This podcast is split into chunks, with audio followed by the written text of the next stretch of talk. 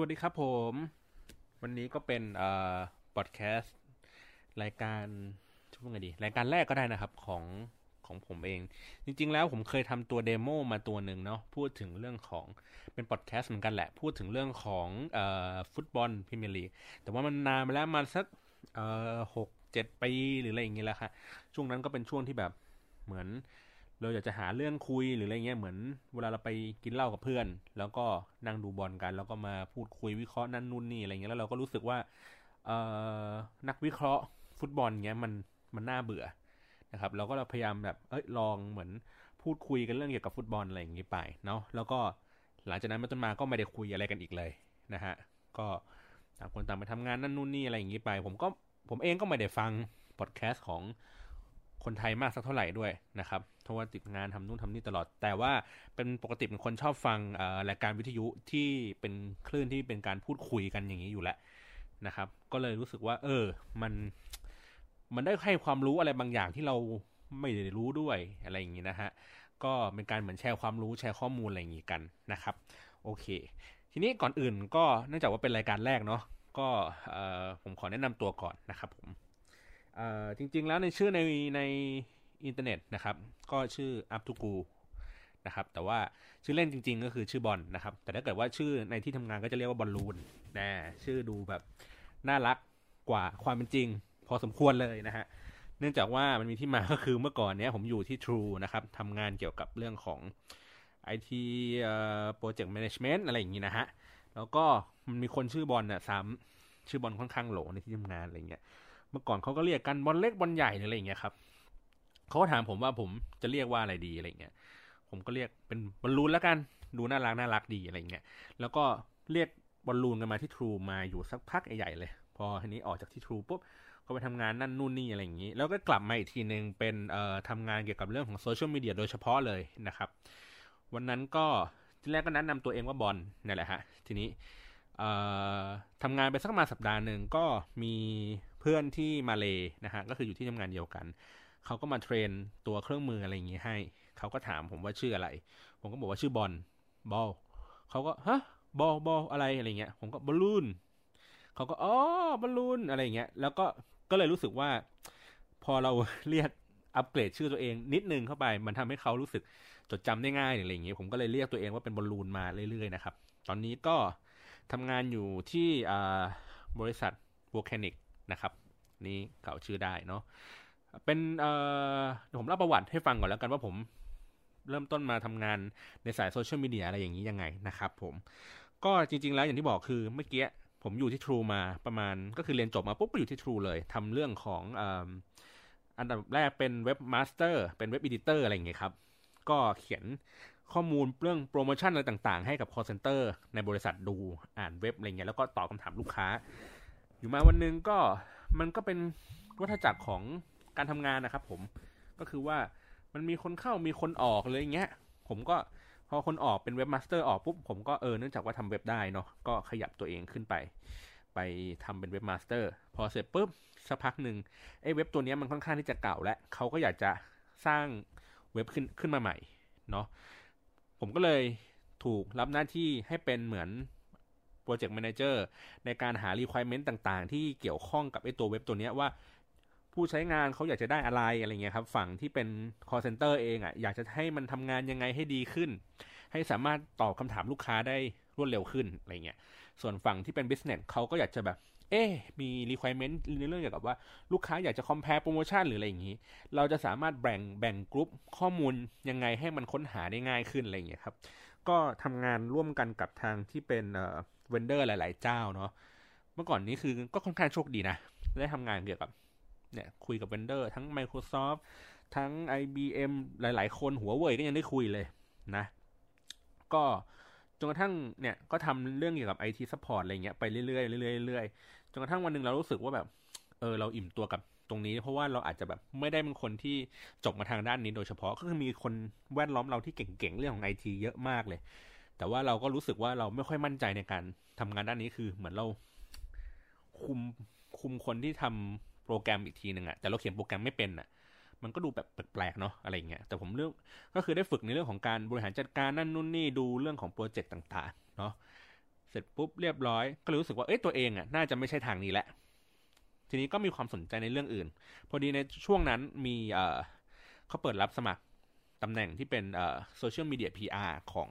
โตชิบ้าไทยแลนด์นะครับ ผมก็เลยอะลองยื่นไปสมัครดูแล้วก็ไปสอบอะไรเงี้ยไปสอบสัมภาษณ์อะไรอย่างงี้ก็เรียบร้อยก็ได้ทำงานอยู่ประมาณสักสี่ห้าเดือน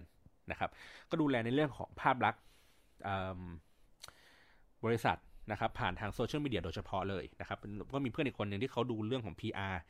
ที่เป็นแบบ traditional PR ก็คือติดต่อนักข่าวหรืออะไรอย่างนี้ไปเป็นเรื่องอย่างนั้นไปนะครับ ก็ทำอยู่ห้าเดือน ปัญหาก็คือเกิดน้ำท่วมใหญ่นะครับ ผมก็เลยรู้สึกว่าช่วงนั้นก็แบบสับสนนะตัวเองเราก็เริ่มเกเรบ้างแล้วเริ่มเข้างานสายเริ่มรู้สึกว่ามันน่าเบื่อเริ่มรู้สึกว่า มันไม่มีพื้นที่ไม่มีอิสระ แล้วก็เหมือนเราทำแบบงูงูปลาปลาครับ ช่วงนั้นคือเป็นช่วงที่แบบโซเชียลมีเดียเพิ่งได้รับความนิยมเป็นในช่วงแรกๆอะเหมือน Facebook เปิดมาสักประมาณสองสามปี ยังไม่ค่อยมีคนไทยเล่นอะไรมากนักเท่าไหร่ Twitter ยังเป็นสังคมที่แบบแคบๆกันอยู่เลย ผมก็เลยเออมันก็มีความยากลำบากในการทำให้มันออกมาดีเนาะแล้วก็พอเกิดน้ำท่วมปุ๊บก็เลยตั้งคำถามกับตัวเองว่า เอ๊เราจะทำงานอย่างนี้ต่อไปไหมเออเหมือนเราเห็นผู้คนที่เขาแบบเรียกไงทุ่มเทเกี่ยวกับการทำงานอย่างเงี้ยคือแบบต้องนั่งเรือ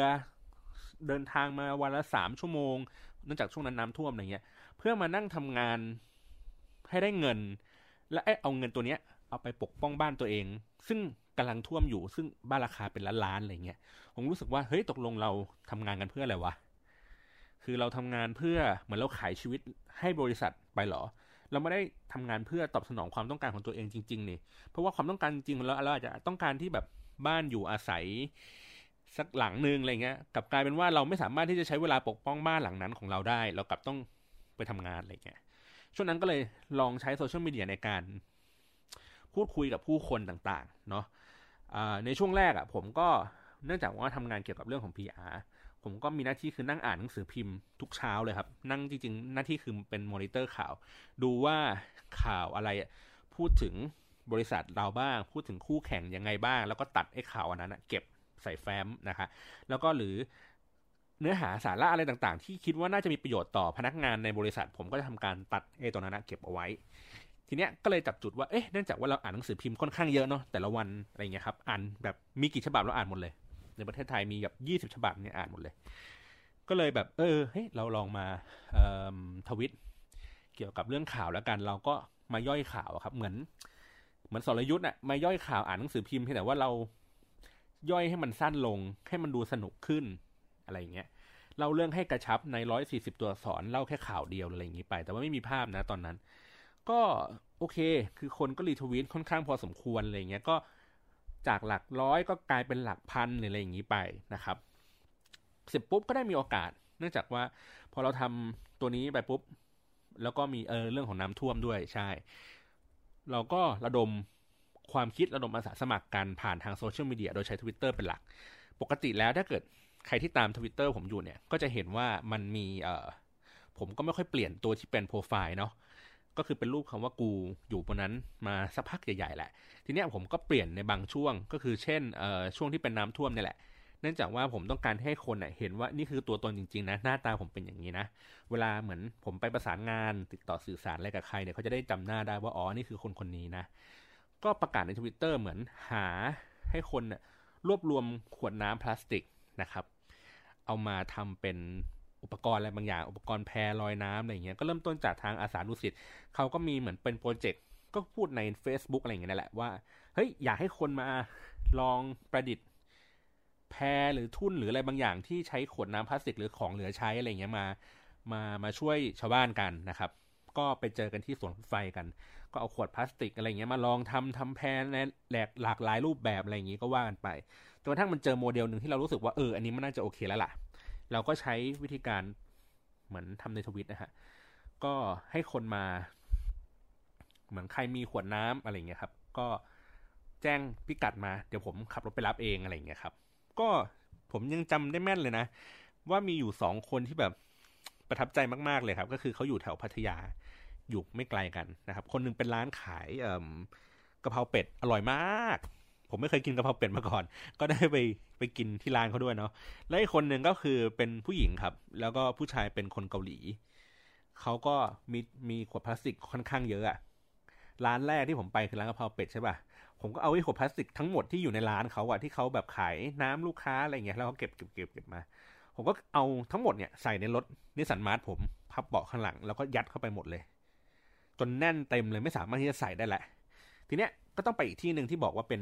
แฟนเขาเป็นคนเกาหลีครับ ถุงอะที่ไปเจออะคือใหญ่กว่าใหญ่กว่าที่ผมเอาใส่ในรถอีกนะ ที่ที่ร้านกะเพราเป็ดอะผมต้องเอาไอ้ถุงนั้นนะครับ เทินอยู่บนหลังคารถนิสสันมาร์ทแล้วก็ให้แฟนเขาที่เป็นคนเกาหลีอะช่วยมัดเขาบอกว่าเออเขาเหมือนแบบเรียนทหารมาอะไรเงี้ยครับคนเกาหลีก็ต้องไปเกณฑ์ทหารสองปีอะเขาก็สามารถที่จะมัดเชือกมัดเงื่อนอะไรเงี้ยให้แบบแน่นหนาได้ ความสูงของไอ้ขวดที่เทินอยู่บนหลังคารถนิสสันมาร์ทเนี่ยมันเท่ากับเหมือนเอารถนิสสันมาร์ทอีกคันหนึ่งไปต่อไว้บนหลังคาครับ แล้วก็ขับรถไปด้วยความที่แบบกลัวว่าแบบว่าเอ๊ะเดี๋ยวโดนตำรวจเรียกแน่นอนหรืออะไรเงี้ย แต่เราก็แบบภาวนาเอ้ยขอคือเฮ้ยเรามาทำบุญนะอะไรเงี้ยอยากให้โดนตำรวจเรียกเลยแล้วกันนะหรืออะไรเงี้ยก็ผ่านพ้นไปได้ ผมก็เอาขวดนั้นไปลองทำหลาย ๆ อย่างอะไรเงี้ยฮะแล้วก็เอ่อก็เจอโมเดลที่มันสำเร็จนะฮะผมก็เลยไปร่วมมือกับทางอาสาดุสิต นะครับ ก็คือว่าเราก็ระดม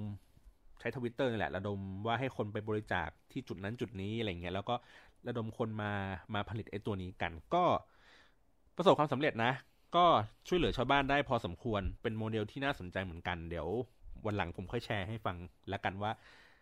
และอย่างละเอียดว่าว่ามันมีดีไซน์มันมีความแนวความคิดอะไรยังไงกัน โอเค พอเสร็จปุ๊บเรียบร้อยผมก็หนีตัวเองอะ่ะ ขึ้นไปอยู่เชียงใหม่ เนื่องจากว่าน้ำท่วมแล้วมันแบบเรารู้สึกว่ามันเครียดเหมือนเราเหมือนนั่งรอเวลาแบบ ให้น้ำมาถึงที่บ้านอะไรเงี้ยแล้วรู้สึกว่าเราทำอะไรไม่ได้แล้ว มันเกินความสามารถเราแล้วอะไรเงี้ยเราก็หนีขึ้นไปอยู่เชียงใหม่สักเอ่อสักพักหนึ่งอะไรเงี้ยครับ ก็ได้ไปทำงานอยู่ที่นู่นเป็นเอ่อเหมือนเป็นรองผู้อำนวยการโรงเรียน อืมโรงเรียนอนุบาลด้วยนะก็ไปทำอยู่แค่ประมาณสองเดือนอะไรเงี้ย ผมก็ไม่ไหวแล้ว มันไม่ใช่ทางเราอะคือ คือไม่ใช่ว่าอาชีพนี้มันไม่ใช่อาชีพที่เราแบบไม่อยากทำนะ แต่ว่าด้วยสังคมด้วยสภาพแวดล้อมด้วยอะไรบางอย่างที่เราไม่คุ้นเคยเราเป็นคนกรุงเทพมาโดยกำเนิดอะแล้วเราพอเจอสังคมแบบต่างจังหวัดอย่างคนเชียงใหม่เนี่ยเขาก็จะมีมีเขาเรียกไงจังหวะชีวิตที่ช้ากว่าคนกรุงเทพอย่างเห็นได้ชัด แล้วเราก็เลยรู้สึกว่า เออ มันอาจจะยังไม่ใช่จังหวะนั้นที่ดีสำหรับเราอะไรเงี้ยครับ แล้วเราก็เลยมาเป็นฟรีแลนซ์อยู่ราวๆปีหนึ่งเลย เป็นฟรีแลนซ์ก็คือทำงานอะไรเราก็อะไรที่มันได้ตังเราทำหมดเลยถ่ายรูป ถ่ายวิดีโอเขียนบทอะไรเงี้ยทุกอย่างทำหมดเลยนะครับ จนสุดท้ายแล้วเราก็รู้สึกว่า เออ ชีวิตมันก็ลงตัวแล้วนะ เป็นฟรีแลนซ์ก็เงินก็ไม่ได้มากมายอะไรนัก แต่ก็ไม่ได้ลำบากอะไรอะไรนะครับ จนกระทั่งวันหนึ่งเราไปเจอ ผมไม่แน่ใจนะ น่าจะเจอในเว็บสมัครงานนะครับ ก็มีตำแหน่งเนี่ยรับในเรื่องของโซเชียลมีเดียนี่แหละแล้วก็ผมก็พอมีประสบการณ์จากที่เดิมก็คือที่โตชิบะก็เลยมาสมัคร วันนั้นก็คือเป็นออฟฟิศคือจริงๆมันคือบ้านคนนะครับ บ้านบ้านนายเก่าผมแหละเนาะปัจจุบันเขาเขาไม่อยู่แหละ คือ คือเขาเป็นบ้านนายนะครับ ก็เดินก็งงๆว่าเอ๊ะนี่ใช้ออฟฟิศจริงๆเหรอ เข้าไปปุ๊บนายผมเป็นคนออสเตรเลียเป็นหนึ่งในสี่ผู้ก่อตั้งบริษัท อะไรประมาณนี้แหละ แล้วก็เขาก็เหมือนแบบออฟฟิศเขาอยู่ที่สิงคโปร์นะครับวิสักครู่ โอเค ออฟฟิศเขาก็อยู่ที่สิงคโปร์นะครับ แล้วเขาก็มี regional หลาย ๆ ที่ก็คือมีออฟฟิศอยู่ที่เอ่อมาเลแล้วก็ตอนนั้นก็ยังไม่มีที่อินโดนะ แต่ว่าเขาตั้งใจว่าเขาจะเป็นเหมือน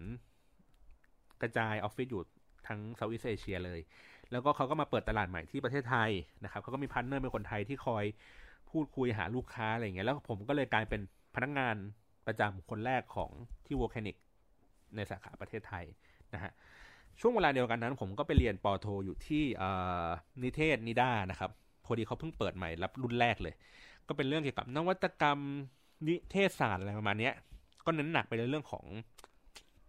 โซเชียลมีเดียอะไรประมาณนี้ค่ะผมก็เลยแบบว่าอะโอเค ได้ทำงานในเรื่องของโซเชียลมีเดียด้วยเนาะแล้วก็ได้เรียนเรื่องของโซเชียลมีเดียด้วย ก็เลยอะเป็นจังหวะชีวิตที่ลงตัวดีเหมือนกัน ผมก็ได้โอกาสก็คือช่วงแรกเลยครับทำงานมาสัปดาห์แรกปุ๊บนายก็ ส่งให้ไปเทรนที่สิงคโปร์เลย ก็เป็นการเดินทางไปต่างประเทศคนเดียวครั้งแรกอะ่ะ มีเงินติดตัวอยู่แบบสามพันบาทอะไรเงี้ย ต้องไปใช้ชีวิตอยู่สามวันอะไรเงี้ย แล้วก็แบบ เออจะทำยังไงดีว่าภาษาอังกฤษก็ไม่รู้เรื่องหรืออะไรแบบเนี้ยครับ แต่ก็มันก็ได้เรียนรู้อะไรอย่างนี้มากขึ้นเนาะ ก็โอเค ก็ได้มาทำงานอยู่ที่นี่มาสัก ผมอยู่ที่เอ่อวอลแคนิกเนื่องจากว่าเป็นพนักงานคนแรกของประเทศใช่ไหมก็ผมก็อยู่มาประมาณสามปีแล้วฮะ ตำแหน่งแรกที่ทำก็คือเป็นเรื่องของ Social Media Analyze นะครับ งานหลักๆเลยก็คือว่านั่งเก็บ conversation ที่พูดคนผู้คนนะฮะพูดถึงแบรนด์ หรือพูดถึงคีย์เวิร์ดสำคัญอะไรบางอย่างเนี่ย แล้วเราก็ทำการวิเคราะห์ว่าเขาพูดถึงมันเนี่ยมากน้อยแค่ไหน พูดถึงผ่านช่องทางอะไร พูดถึงในด้านดี ด้านไม่ดี แง่บวก แง่ลบ แบ่ง category ของเรื่องราว เช่น สมมตินะ สมมติว่าเป็นเครื่องดื่มหนึ่งตัวอย่างเงี้ยครับ สมมติว่าเป็นเป็นโค้กก็ได้อะสมมติสมมตินะ คนก็เวลาลูกค้าสมมติลูกค้าเป็นโค้กเขาก็อยากจะดูเรื่องอะไรบ้างอะไรเงี้ยครับ ก็เราก็ใส่ keyword ป้อนเข้าไปก็คือว่าเอาโอเคเราใส่โค้กอยู่แล้วเป็น keyword หลักเนาะแล้วก็เข้าเครื่องมือที่มันเป็นการค้นหาครับ เขาจะเรียกว่า social media listening นะครับ ผมแปลเป็นไทยว่าอะไรวะนึกก่อน เครื่องมือ เอ่อถ้าแปลเป็นไทยแบบเป๊ะๆเลยนะ เครื่องมือแบบดักฟังการสนทนาบนโซเชียลมีเดียนะฮะ ก็คือว่าเราใส่ keyword ที่เราต้องการไปปุ๊บเราก็รันไปในระบบ ระบบก็จะทำการค้นหาครับว่ามีคนพูดถึงkeyword เนี้ยอยู่ที่ไหนบ้างนะครับ ใน Twitter ใน Facebook ในนั่นนู่นนี่อะไรอย่างเงี้ยไปนะฮะ แล้วมันก็จะออกมาเป็น raw data ก็คือว่ามันก็จะขึ้นว่าเอ่อ คอนเทนต์นี้โพสต์โดย username อะไร username ก็คือชื่อใน Facebook ชื่อใน Twitter นะครับโพสต์ในเวลาเท่าไหร่นะครับเวลาที่ค้นเจอว่าไอ้เจอเจอใน conversation เนี้ยเจอเมื่อไหร่ไม่เหมือนกับเวลาโพสต์นะเวลาโพสต์สมมติว่าผมโพสต์ตอนสองทุ่มถูกไหมแต่ว่าเวลามันเจอมันเจอตอนที่เรากวาดจากในระบบตอนสี่ทุ่มอะไรเงี้ยครับแล้วก็มีจำนวนเอ่อมันไม่มันไม่เจอจำนวนรีทวีตไม่เจอจำนวนไลค์นะมันเป็นคือมันเป็น conversation อย่างเดียวล้วนๆเลย แล้วก็แพลตฟอร์มว่าเจอที่ไหน เจอบน Facebook เจอบน Twitter นะครับ ประมาณนี้ มันก็เป็น raw data ออกมาปุ๊บผมก็ทำการมานั่งวิเคราะห์อ่าน conversation แบบ word by word อะอ่านทีละอันทีละอันทีละอันอะไรเงี้ยครับ อยู่ใน Excel แล้วก็ผมก็ไปทำการแบ่ง category ว่าเอ่อ conversation นี้เป็นเรื่องเกี่ยวกับอะไร สมมติถ้าเป็นโค้กนะฮะ คนบ่นว่าเรื่องของช่องทางการจัดซื้อสมมติช่องทางซื้อผมเขาไปซื้อเซเว่นแล้วมันไม่มีขายอะไรเงี้ยผมก็อันนี้คือเป็นเรื่องของ channel การจัดซื้อ เสร็จปุ๊บสมมติกินไปโหโค้กวันนี้แบบ ไม่ซ่าเหมือนเดิมเลย อะอันนี้คือเป็นเรื่องรสชาติ เปิดโค้กมาเจอจิ้งจก อะอันนี้เป็นเรื่อง complain นะประมาณเนี้ยฮะก็แบ่งเป็น category เสร็จปุ๊บแบ่ง category เสร็จเขาพูดในเรื่องแง่บวกแง่ลบ เช่นโหกินโค้กแล้วสดชื่นจังเลย อ่าบวกอะไรเงี้ยฮะกินโค้กแล้วแบบ ไม่ดีต่อสุขภาพ อันนี้ก็เป็นลบ นะครับ ซึ่งเขาเรียกไงการทำข้อมูลแบบนี้ครับ มันเป็นศิลปะของผมจะเรียกว่า เป็นศิลปะของมนุษย์อะ่ะก็คือ มันไม่สามารถใช้คอมพิวเตอร์ในการแบ่ง category หรือแบ่งเรียก sentiment นะฮะได้ตรงตามความรู้สึกเราร้อยเปอร์เซ็นต์น่ะคือภาษามันดิ้นได้ครับ แล้วยิ่งภาษาไทยมันมีปัญหา ซับซ้อนก็คือเรื่องของการแบ่งคำการตัดคำการใช้คำแสลงการแบบประชดประชันอะไรเงี้ย เช่น สมมุตินะเเรื่องโค้กก็ได้ โค้กเนี่ย อร่อยเฮี้ยเลย ถูกไหมฮะ สมมติว่าอะสมมติถ้าโค้กอร่อยเฮี้ยมันก็มีความหมายสองด้านอะอร่อยเฮี้ยคือ เฮ้ยเขาชมว่าโอ้โหอร่อยมากเลยอร่อยเฮี้ยหรือแม่งด่า แบบประชดอะโอ้โหแม่งรสชาติแม่งอร่อยเฮี้ยเฮี้ย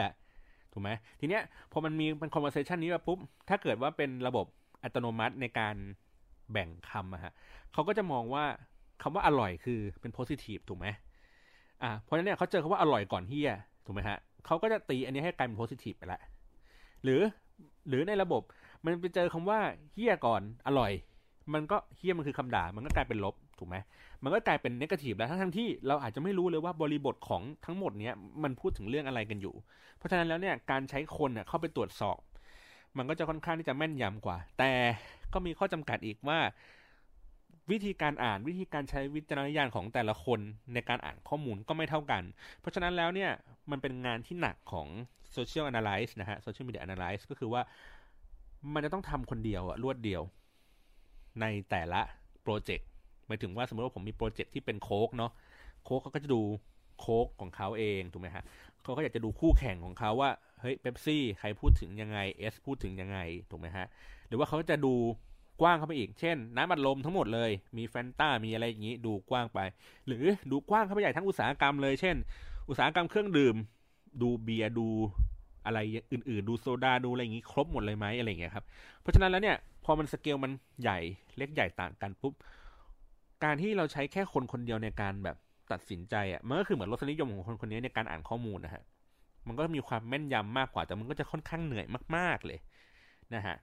ก็บางครั้งบางที่เขาก็ใช้คนหลาย ๆ คนมาช่วยช่วยกันอ่านนะครับ แบ่งเป็นแคตตากรีชัดเจนไป หรือบางครั้งเขาก็ใช้โปรแกรมเนี่ยแหละ ในการแบ่งคัดกรองคร่าวๆก่อน แล้วก็ใช้วิธีการให้มันเรียนรู้จากคนไปนะฮะก็คือว่ามันอาจจะทำการ ตรวจสอบข้อมูล อ่านจากคีย์เวิร์ดแล้วก็แบ่งเออแบ่งให้เป็น positive หรือ negative ไว้คร่าวๆก่อน แล้วก็คนนะเข้ามาตรวจดูอีกทีนึง แล้วก็มา approve ว่า เฮ้ย อันนี้มันเป็น positive จริงหรือเปล่า negative จริงไหมอะไรเงี้ยครับ แล้วก็ระบบก็ค่อยๆเรียนรู้ขึ้นไปเนาะในเมืองไทยเองในในเรื่องของ social media analyze ที่เราแบบเคยได้ยินชื่อกันบ่อยๆเนาะก็จะเป็นเรื่องของเออเป็น Zocial Eye นะครับที่คือคือเขามีทั้งคนที่ทำงานด้านนี้ แล้วก็เป็นเจ้าของ tools ก็คือเจ้าของเครื่องมือที่ไปเก็บกวาดไอ้ไอ้โซเชียลมีเดียพวกนี้มานะครับ แล้วก็มีเอเจนซี่อีกหลาย ๆ เจ้าที่ทำงานในด้านนี้อยู่นะครับ ก็คอยมอนิเตอร์ดูว่าคนพูดถึงแบรนด์เขาดีไม่ดียังไงพูดถึงมากน้อยแค่ไหนอะไรอย่างเงี้ยเออจริง ๆ แล้วในตำแหน่งงานเนี้ยมันค่อนข้างที่จะน่าสนใจก็คือว่า มันต้องเป็นคนที่ผมพูดยังไงเดียอันดับแรกเลยคือตำแหน่งงานเนี้ยมันมันมีโอกาสเติบโตค่อนข้างสูง เพราะว่าในแต่ละแบรนด์เองอะยิ่งเป็นแบรนด์ที่ใหญ่ขึ้นเรื่อยๆอย่างเงี้ยครับเขาต้องการคนไม่ใช่เขาต้องการข้อมูลเพื่อรู้อินไซต์ของผู้คนอะว่าผู้คนอะกำลังพูดถึงเรื่องอะไรอยู่กำลังพูดถึงแบรนด์เขายังไงดีไม่ดียังไง แล้วแบรนด์เขาจะปรับตัวยังไงอะไรเงี้ย ผมว่าในในในในโลกปัจจุบันเนี่ยมันคือแบบทุก ๆ แบรนด์อะจริงๆเขาอยากจะรู้ไอ้ข้อมูลตัวนี้แหละ อยู่แล้วนะครับเขาก็ใช้วิธีการจ้างเอเจนซี่ในการมาช่วยเขาทำนะครับ เพื่อประหยัดงบประมาณนั่นนู่นนี่ไป แล้วก็เพื่อใช้ประสบการณ์ที่เอเจนซี่เคยทำหลาย ๆ เจ้าอะไรเงี้ยมาทำให้งานเขาดีขึ้น หรือว่าบางที่ก็ทำอินเฮ้าส์เองก็คือ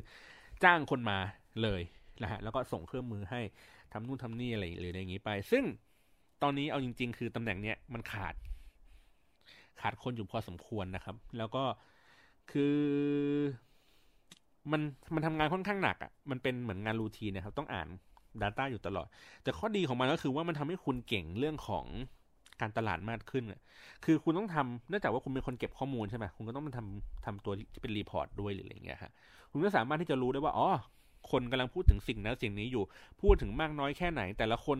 ใช้วิธีการอะไรในการแก้ไขสถานการณ์ที่มันเกิดขึ้นหรืออะไรเงี้ยฮะก็เหมือนเป็นการรับจ้างให้คนไปเสือกเสือกเรื่องชาวบ้านอะ อืมนะฮะผมก็ทำงานในลักษณะแบบนี้อยู่ประมาณสักสองปีนะครับทำให้กับลูกค้าในหลาย ๆ เจ้าเหมือนกัน ก็แบบเจ้าใหญ่เจ้าเล็กนะครับ เครื่องดื่มนั่นนู่นนี่แอลกอฮอล์รถยนต์อะไรอย่างนี้ก็ว่ากันไปนะฮะแล้วก็เราก็ทำการที่จะวิเคราะห์เอ่อ วิเคราะห์ตลาดด้วยด้วยด้วยซ้ำว่า เออ ตอนนี้ conversation มันพูดถึงเรื่องนี้เรื่องนี้เนี่ย เยอะ แล้วก็กลุ่มคนที่เป็นคู่แข่งหรืออะไรเงี้ยเขาทำการตลาดแบบไหน มันดูน่าสนใจดีนะ มันได้แย่งจำนวนคนที่สนใจในแบรนด์เราไปอยู่กับเขามากขึ้นหรืออะไรแบบนี้นะครับ ก็ทำงานอยู่สักประมาณสองปีในตำแหน่งนี้ แล้วก็พอออฟฟิศเขาเข้าไปอยู่ในเครือ GroupM นะครับ GroupM ก็เป็น media buyer นะครับเจ้าใหญ่ที่สุดในประเทศเลยนะครับเขาก็จะมีบริษัทย่อยๆ อะไรอย่างนี้ แต่เขาก็ทำการเทคโอเวอร์ Vocanic ที่สิงคโปร์นะครับเข้าไปอยู่ในเครือเขา ผมก็เลยก็ย้ายเข้าไปอยู่ในตึก GroupM และจากที่แรกที่อยู่ที่บ้านของเจ้านายอย่างเดียวนะครับ ทีนี้ก็มีโอกาสได้ทำโซเชียลมีเดียที่ โปรโมทเรื่องอื่นมากขึ้นนะครับ จากเดิมที่เราแค่มานั่งวิเคราะห์ตัวที่เป็น Data อย่างเดียวนะครับ ป้อนใส่โปรแกรมแล้วก็ให้มัน Export ออกมา ช่วงนั้นก็จะเก่ง Excel โคตรเลยนะฮะปุ๊บเราก็ย้ายมาทำงานฝั่งที่เป็น Creative เป็นคนเขียนคอนเทนต์หรืออะไรอย่างนี้บ้างนะฮะก็โปรเจกต์แรก ๆ ก็ทำเกี่ยวกับโรงเรียนสอนพิเศษอะไรอย่างนี้ก็ว่ากันไปนะฮะ ก็ทำควบคู่ไปกับไอ้งานที่เป็น social media analyst อยู่แหละ ทีเนี้ย จุดพลิกผันของของของมันก็คือ ได้เริ่มทำเอ่อ The Face นะครับทำโปรโมทรายการ The Face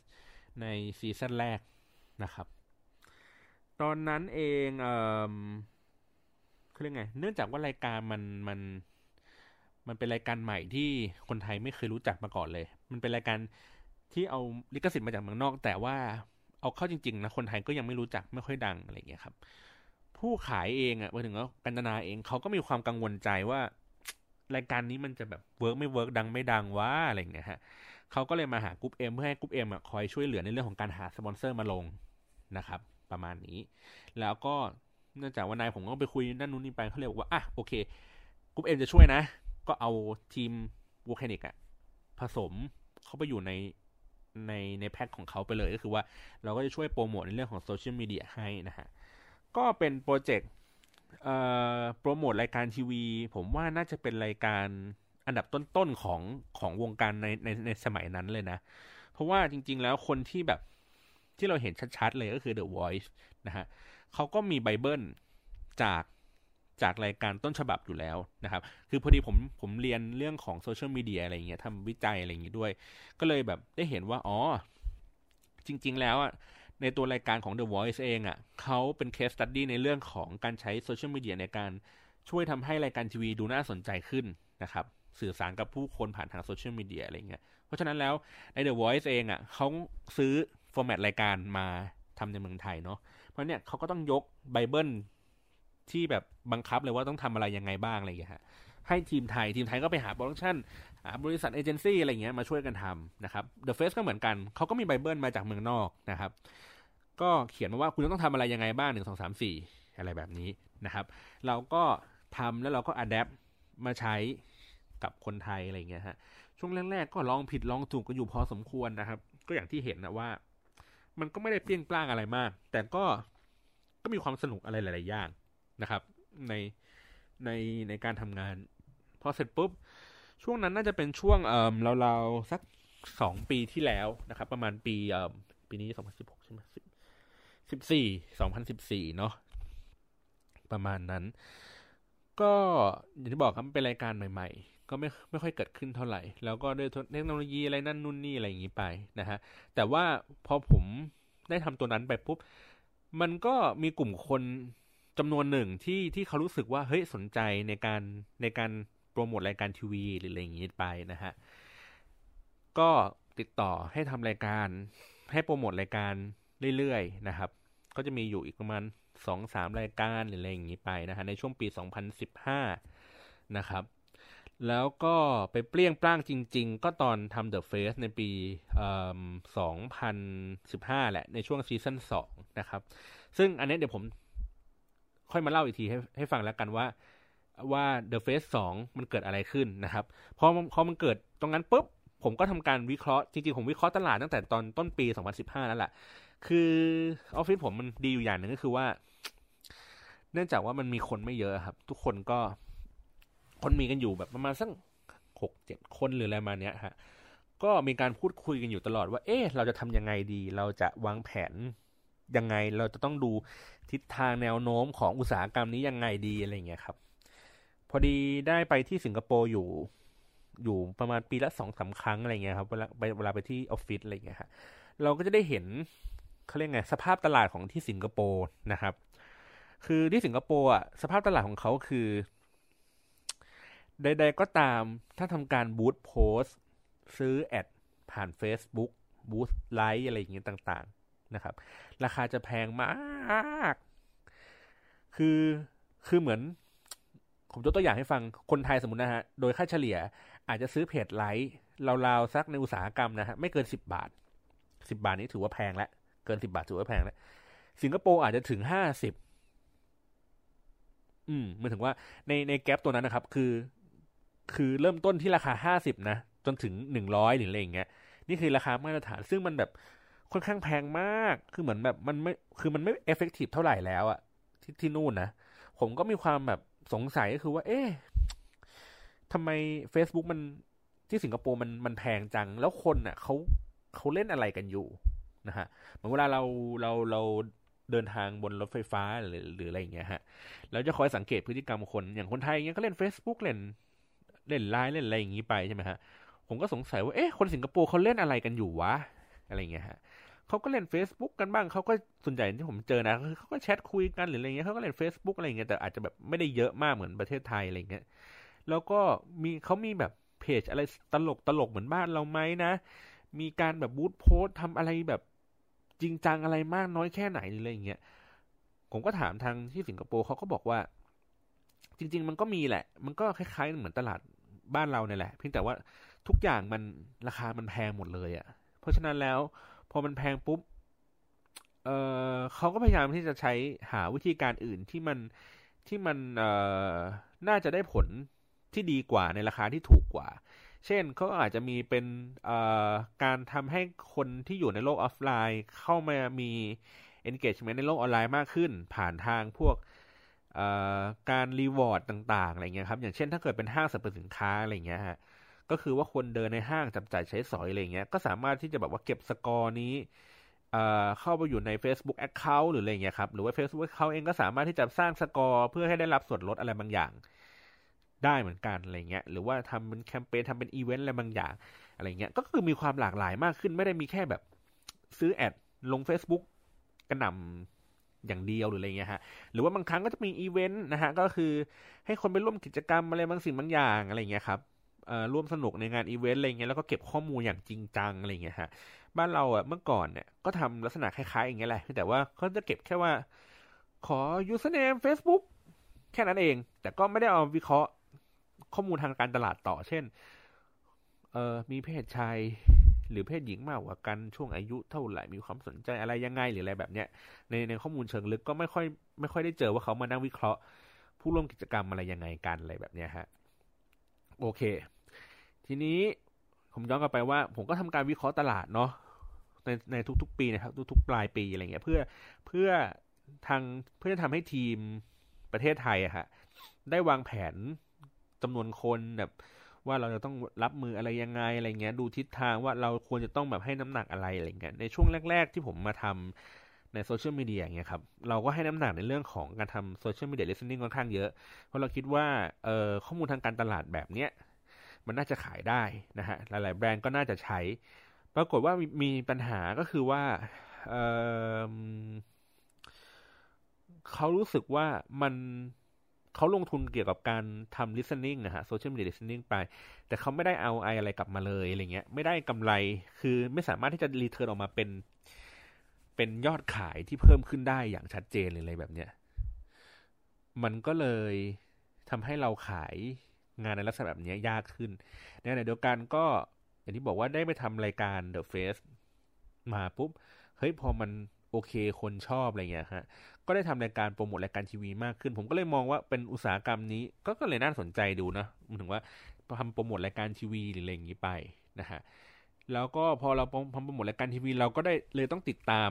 ความเคลื่อนไหวใน Facebook ใน YouTube อะไรอย่างนี้มากขึ้นเรื่อยๆ แล้วก็เลยทำการวิเคราะห์เมื่อปีเอ่อเมื่อประมาณปลายปี 2015 แหละว่า ในปี 2016 เองอะ่ะเอ่อเนื่องจากอินเทอร์เน็ตมันก็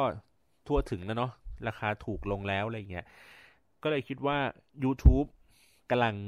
จะอยู่ในช่วงที่แบบขาขึ้นนะครับ Facebook จะอยู่ในช่วงขาทรงตัว เพราะว่า เราดูจาก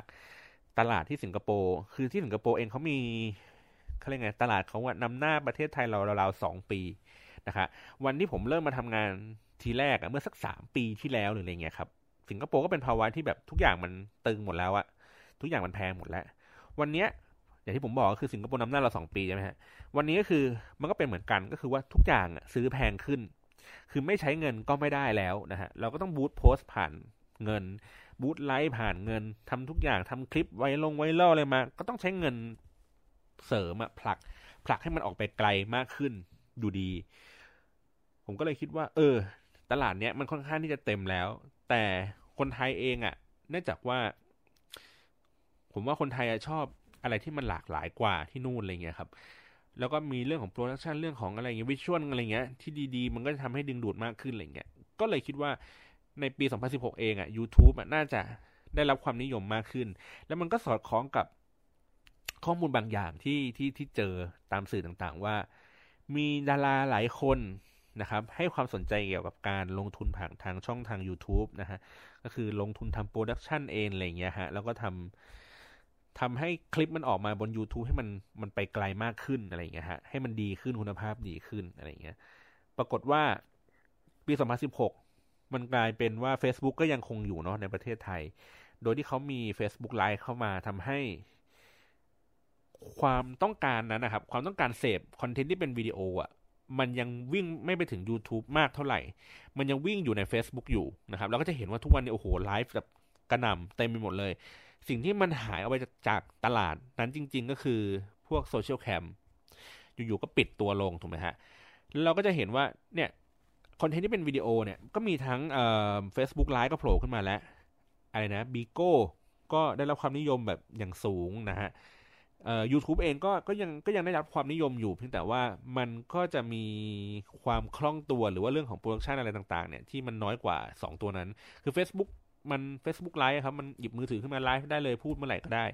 บีโก้เหมือนกันหยิบมือถือขึ้นมาบ่นอะไรก็ได้เหมือนกัน แต่ถ้าเป็นเมื่อไหร่เป็น YouTube ปุ๊บมัน มันถูกล็อกด้วยคุณภาพอะเราเราเหมือนติดภาพว่าเออเฮ้ยมันต้องคุณภาพมันต้องดีนะ มันต้องแบบดูโปรนะถึงเราแบบถึงจะเข้าไปดูอะไรอย่างเงี้ยซึ่งมันก็เลยทำให้ทุกอย่างมันดีเลย์ออกไปนะครับ ปีนี้ก็เลยไม่ใช่เป็นปีของ YouTube เพียงแต่ว่าผมวิเคราะห์แค่ว่าในปีหน้าเองอะ YouTube อะคงต้องมาแล้วล่ะ เขาก็พยายามดิ้นอยู่พอสมควรเนาะดิ้นในเรื่องของการที่เอ่อเปิดเว็บไซต์ที่เป็นภาษาไทยอะที่เป็นเอ่อ Academy อ่อ YouTube Academy นะครับก็คือว่าเราสามารถที่จะเข้าไปอะครับ แล้วก็เรียนรู้วิธีการทำโปรดักชันแบบ High Production ว่าต้องมีการจัดแสงจัด compose นะ เลือกคุมโทนสีภาพ การเขียนบทยังไงให้มันดูน่าสนใจอะไรอย่างเงี้ยครับ เฮ้ย มันเป็นคอนเทนต์ที่ดีมากเลยนะ จริง ๆ แบบใครที่ทำเรื่องของเกี่ยวกับโปรดักชันหรือว่าสนใจในด้านนี้อะไรอย่างเงี้ยครับ ไปเรียนดูได้นะ มันฟรีนะ มันเข้ามาใน YouTube เอ้ยเข้ามาใน Google หรืออะไรสักอย่างลอง search ดูครับ YouTube Academy ทุกอย่างเป็นภาษาไทยหมดเลย เฮ้ยมันดีจริงๆคือคือคืออยากให้ให้ให้ลองทำดูนะฮะแล้วก็ YouTube เองก็มาลงทุนในเรื่องของการสร้างสตูดิโออยู่ที่ลาดพร้าวซอยยี่สิบกว่าๆเนี่ยแหละนะครับ ก็คือว่าให้ยูทูบเบอร์มาใช้สตูดิโอตัวนี้เพื่อพัฒนาคุณภาพของงานให้ดียิ่งขึ้นนะครับ ให้มันดูเป็น high quality มากขึ้น ผมก็เลยมองว่าในตลาด YouTube เองอะ่ะมันน่าจะมาเนาะในปี 2017 นะครับ ขณะเดียวกันในในเฟซบุ๊กเองก็ มันเริ่มมีความตึงตัวแล้วล่ะ ก็คือว่าในเพจใหญ่ๆ ถ้าเราสังเกตเห็นอย่างเช่น J และบิดหรืออะไรอย่างเงี้ยครับ เราก็จะสังเกตว่าเเมื่อไหร่ก็ตามที่เขาไปโฆษณา มันจะมี performance ที่ต่ำลงอย่างเห็นได้ชัดราวๆสักเกือบครึ่งหนึ่งเลยของ original content ที่เขาทำโดยที่ไม่มีแบรนด์นะครับ ซึ่งมันก็เป็นอย่างนี้มาสักพักหนึ่งแล้วนะ เป็นอย่างนี้มามามาสักปีสองปีแล้วนะ คือคนเริ่มเบื่อเกี่ยวกับการโฆษณาในเพจดัง แต่ก็ มันไม่มีทางเลือกอะครับ มันไม่มีทางเลือกก็คือว่าสมมุติว่าผมเป็นแบรนด์ใหญ่ๆสักอันหนึ่งอะไรเงี้ยผมไม่อยากจะลงโฆษณาในทีวีมากเหมือนเมื่อก่อนแล้วอะเพราะว่ารู้ว่าคนก็ไม่ได้ดูทีวีมากเท่าเมื่อก่อน แล้วก็มันมีตั้งยี่สิบกว่าช่องอะมีดิจิตอลทีวีเต็มไปหมดเลยแล้วเขาก็ไม่รู้จะลงช่องไหนอะให้คนมันตรงตามกลุ่มเป้าหมายอะเขาก็ลงใน Facebook ดีกว่า คือแต่เขาก็ไม่ลงที่อื่นนะ ก็ไม่เข้าใจเหมือนกันเขาก็ไปลงเขาก็ลงใน YouTube บ้าง ลงเป็น ad โฆษณาอะไรเงี้ย ลงใน IG บ้างอะไรเงี้ยครับ แต่ว่าหลักๆ เลยใน Facebook เป็นหลักเลยนะครับ ก็มีทั้งลงในเพจของตัวเองที่เป็นแบรนด์ทำเพจขึ้นมาเอง แล้วก็ boost post ไป หรือว่าไปฝากให้เพจอื่น ที่เขาจะมักจะชอบเรียกว่า online influencer ฝากให้เขาพูด ฝากให้เขาโพสต์นะครับ มีค่าจงค่าจ้างอะไรอย่างนี้ว่ากันไป แต่ละเพจก็จะแบบโอ้โหคิดค่าตัวกันแพงทั้งนั้น คือแพงขึ้นทุกๆวัน แต่ performance drop ลงทุก ๆ วันก็ไม่เข้าใจเหมือนกันว่า ว่าทำไมเขาถึงถึงจะยอมจ่ายมากกันขนาดนี้อะไรเงี้ยครับ เพราะฉะนั้นผมเลยมองว่าเพจเองอะ่ะคือจำนวนการเกิดเพจใหม่ที่ที่คอนเทนต์มันแบบปังๆโดนๆอะไรเงี้ย มันมีอัตราการเติบโตที่ช้าลงเรื่อยๆนะครับ ส่วนเพจเก่าที่มีคนติดตามกันอยู่แล้วอย่างเงี้ยครับเขาก็จะพยายามสร้าง community ก็คือว่าสร้างให้ให้ลูกเพจเขา active ขึ้นอะเพื่อที่จะเพื่อให้ทำให้โอกาสในการเห็นหรือว่าแชร์คอนเทนต์ของเขาอะเยอะขึ้นตามนะครับ ส่วนเพจใหม่ๆอะไรเงี้ยก็พยายามหาจุดเด่นหาความแรงอะไรเงี้ยในการนำเสนอเรื่องราวต่างๆ เพื่อให้มันเป็นจุดสนใจอย่างนี้มากขึ้นนะครับ แต่ว่า ในทางกลับกันก็คือที่สิงคโปร์เอง เท่าที่ผมทราบนะ มันไม่ค่อยมีเพจ มันมันบ้าๆเหมือนบ้านเรามากขนาดนั้นน่ะ เออ คือเขาค่อนข้างที่จะแบบอาจจะเป็นสังคมที่แบบไม่ได้สนุกสนานไม่ได้มีเรื่องแซวอะไรกันเยอะแยะขนาดนี้ไม่ได้มีเรื่องจิกกัดอะไรมากมายขนาดนั้นอะไรเงี้ยครับ มันก็เลยทำให้ทุกอย่างคือเหมือนแบรนด์ก็ต้องโพส บูตโพสด้วยการแบบอัดตังค์เข้าไปเยอะๆ อันนี้คือเราเรายังมีทางเลือกอื่นเนาะเรายังจ้างให้คนอื่นเขามาโพสได้หรืออะไรแบบเนี้ยครับ เพียงแต่ว่าอย่างที่บอกคือพอมันอัดเงินมากขึ้นมากขึ้นเรื่อยๆโดย performance ที่มันลดลงลดลงเรื่อยๆอย่างเงี้ยครับตัวแบรนด์เองเขาเขาก็จะตั้งคำถามเกี่ยวกับการลงทุนในลักษณะนี้ว่าเฮ้ยมันจะคุ้มค่าปะวะจ่ายเงินไปตั้งเยอะอะไรอย่างเงี้ยครับ ซึ่งจริงๆแล้วมันเป็น จริงมันมีกรณีคลาสสิกเมื่อสักสองสามปีก่อนผมก็คุยกับนายผมนี่แหละ บอกว่า เฮ้ย ทำไมคนถึงทำไมแบรนด์ถึงไม่ค่อยมาลงโฆษณาใน Facebook วะ อะไรอย่างเงี้ยทำไมวะ ในเมื่อ เออเออนั่นแหละผมก็ตั้งผมตั้งคำถามประมาณนี้แหละนายผมก็บอกว่าเขาก็ไม่เข้าใจเหมือนกันว่าทำไม เพราะว่าขณะเดียวกันกับที่บิลบอร์ดครับป้ายบิลบอร์ดริมทางด่วนอะไรเงี้ยคนเขายินดีแบรนด์นะแบรนด์เขายินดีที่จะจ่ายเงินแบบเดือนละ สมมติ เดือนละล้านบาทเพื่อซื้อบิลบอร์ดที่ดีที่สุดบนทางด่วน แต่เสือกไม่สามารถวัดผลได้เป็นแบบชัดเจนตัวเลขชัดเจนว่ามีคนดูจริง ๆ กี่คน ทุกอย่างมันเป็นค่าประเมินหมดเลยอะเหมือนประเมินว่า วันนี้จะมีรถวิ่งสมมตินะฮะมีวิ่งผ่านรถวิ่งผ่านจุดนี้หมื่นคันรถแต่ละคันมีคนนั่งอยู่อย่างต่ำสักสี่คนเพราะฉะนั้นเราคิดว่าป้ายนี้มีคนเห็นอยู่สี่หมื่นทุกอย่างมันเป็นค่าประมาณการหมดเลยมันไม่ใช่ไม่ใช่ค่า exactly อะครับ แต่ว่าถ้าเกิดในโซเชียลมีเดียเองมันคิดตัวเลขออกมาเป็นจำนวนที่ชัดเจนเห็นเป็น user เนาะว่าเห็น มี user กี่คนมีการเห็นกี่ครั้งหรืออะไรเงี้ยครับมันเป็นตัวเลขที่ชัดเจนกว่าวัดผลได้มากกว่าเนาะทำไมเราถึงแบบทำไมในการซื้อ ad โฆษณาผ่านทาง Facebook ผ่านทางโซเชียลมีเดียทำไมถึงไม่ค่อยได้รับความนิยมเมื่อสักประมาณสองสามปีก่อน วันนี้คือแบบไม่ต้องพูดเรื่องนี้แหละ ทุกเจ้ามันเห็นความสำคัญหมดแล้ว โอเค กูลง Facebook กูลง YouTube กูลงนั้นนู่นนี่ไปทุกคนรู้ว่ามันสำคัญ แต่ไม่มีใครไปสนใจเรื่องของการวัดผล ว่าเฮ้ยจะวัดผลยังไงวะให้มันแบบว่าเฮ้ยอันนี้เรียกว่าดี คือมันไม่มีเมนจ์มาครับว่า ว่าลงตังไปเท่านี้ได้ผลเท่านี้ เรียกว่าดี ถูกไหมลงไปเท่านี้ได้ผลมากกว่าหรือน้อยกว่าไอ้เมื่อเมื่อกี้เรียกว่าไม่ดีอะไรอย่างเงี้ย คือคือในอุตสาหกรรมนี้มันมันมันไม่มีเบนช์มาที่ชัดเจนนะครับว่าเท่าไหร่ถึงเรียกว่าดี เท่าไหร่ถึงเรียกว่าไม่ดีส่วนใหญ่จะเป็นเคสตัดดี้มากกว่า ว่าอ๋อเคสนี้ ดีนะ อะไรเงี้ยครับ แล้วก็จริง ๆ มันก็มีความวุ่นวายความสับสนในเรื่องของการวัดผลอยู่เหมือนกัน ซึ่งเดี๋ยวผมก็ไว้เล่าในอีกทีหนึ่งแล้วกันเนาะว่าปัจจุบันนี้เขาวัดผลกันยังไงอะไรเงี้ยครับ แต่ก็คือโดยสรุปในภาพรวมของของอุตสาหกรรมที่เป็นเรื่องของโซเชียลมีเดียเองอะครับ ก็ทุกวันนี้ก็เม็ดเงินก็ไหลเข้ามาเพิ่มขึ้นเนาะจากเมื่อก่อนที่มันวิ่งอยู่กับอยู่กับ รายการทีวีซะเยอะอยู่กับช่องทางทีวีซะเยอะอะไรเงี้ยมันก็มาทางโซเชียลมีเดียมากขึ้น ก็เลยผมก็เลยบอกว่ามันก็เป็นตลาดที่น่าสนใจนะในเรื่องของคนที่คิดว่าอยากจะมาทำงานในด้านนี้โซเชียลมีเดียอะไรเงี้ยครับมันก็จะมี career ที่ที่เยอะอะฮะทำตั้งแต่คอนเทนต์ทำ production อะไรเงี้ยทำเรื่องของการ analyze ข้อมูล วิเคราะห์ข้อมูลอะไรเงี้ยค่ะวางกลยุทธ์นั่นนู่นนี่อะไรแบบนี้เนาะก็ก็เลยกลายเป็นจักรวาลของโซเชียลมีเดียที่มันน่าสนใจมาก ๆ เลยนะครับ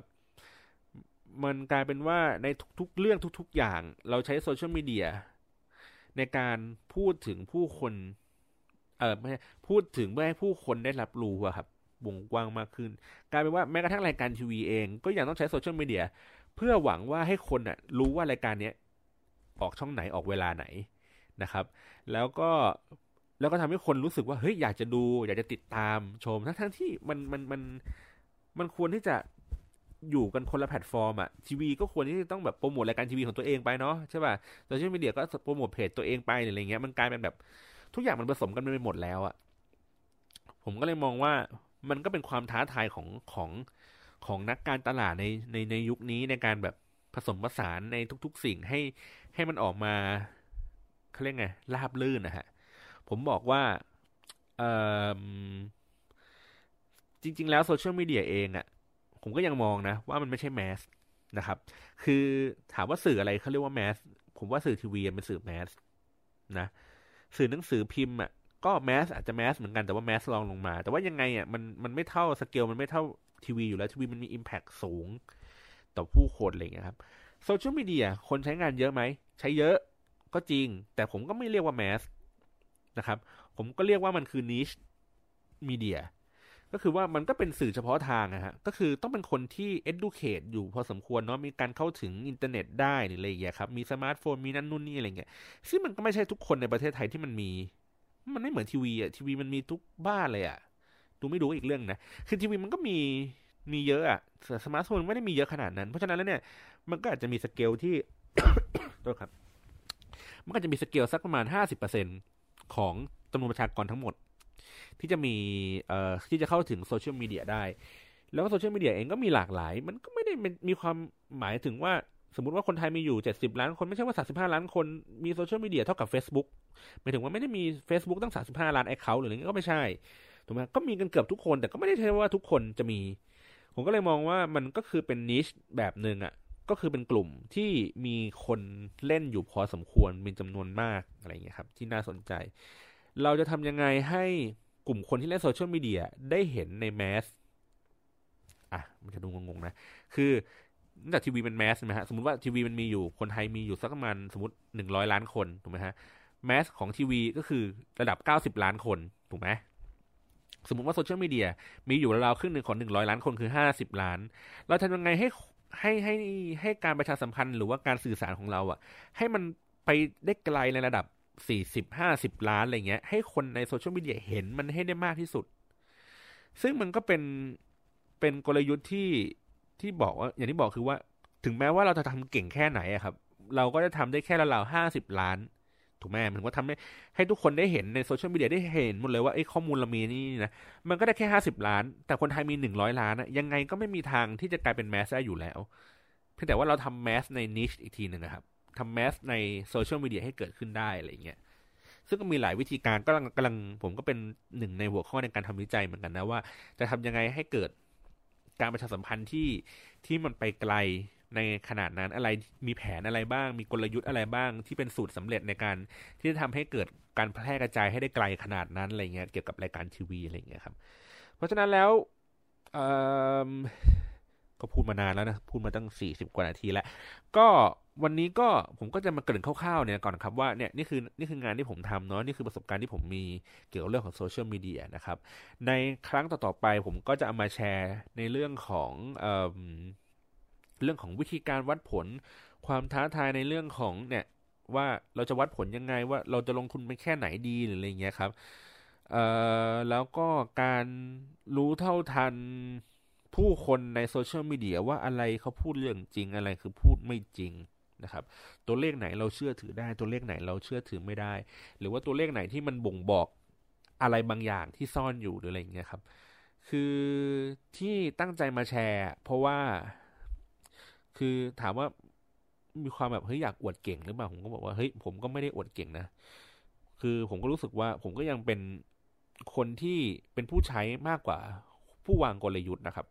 คือผมใช้งานอินเทอร์เน็ตผมอยู่อินเทอร์เน็ตมานาน แต่ส่วนใหญ่ผมก็จะเป็นในบทบาทของเป็นผู้ใช้งานอะไรเงี้ยเฝ้าดูผู้คนที่ใช้งานอยู่มากกว่า ที่จะเป็นคนที่วางกลยุทธ์อะไรเงี้ยเพียงแต่ว่าผมก็จะมองในมุมของผู้ใช้งานเป็นเป็นเป็นหลักอะแล้วก็อะไรที่มันจะมีผลต่อต่อผู้ใช้งานเองอะไรเงี้ยอะไรที่เราควรจะรู้เท่าทันอะไรควรคลิกอะไรไม่ควรคลิกอะไรควรเล่นอะไรไม่ควรเล่น อะไรเงี้ย อะไรเราควรเชื่อถือในสิ่งนั้นดีหรือว่าเราใช้วิธีการตรวจสอบมันยังไงว่า เออว่ามันน่าเชื่อถือจริง ๆ นะ หรือว่าอันนี้มันก็แค่โฆษณาแค่พูดลอยๆ หรืออะไรแบบนี้ไปนะครับ ก็เดี๋ยวจะมาแชร์กันให้ฟังเรื่อยๆ ก็ติดไว้หลาย ๆ เรื่องอยู่เหมือนกันเนาะเมื่อกี้ เรื่องของการวัดผลเนาะเรื่องของการโปรโมทรายการทีวีบนโซเชียลมีเดียเนาะแล้วก็เอ่อ เรื่องของการอื่นๆ ก็เรื่องวิเคราะห์เรื่องอะไรอย่างเงี้ยครับ เรื่องของการใช้ online influencer นี่ก็สำคัญเหมือนกันเนาะก็ยังไงก็รอติดตามในครั้งต่อๆไปแล้วกันนะครับ วันนี้ก็พูดเยอะแล้ว มีอะไรก็อยากได้ข้อมูลอะไรก็ทวิตมาหาผมก็ได้เนาะ add up to go ครับ up แล้วก็เลขสองแล้วก็ gu เนาะหรือว่ามาคอมเมนต์ใต้ลิงก์นี้ก็ได้ครับ ก็ยังไงพบกันคราวหน้าวันนี้สวัสดีครับ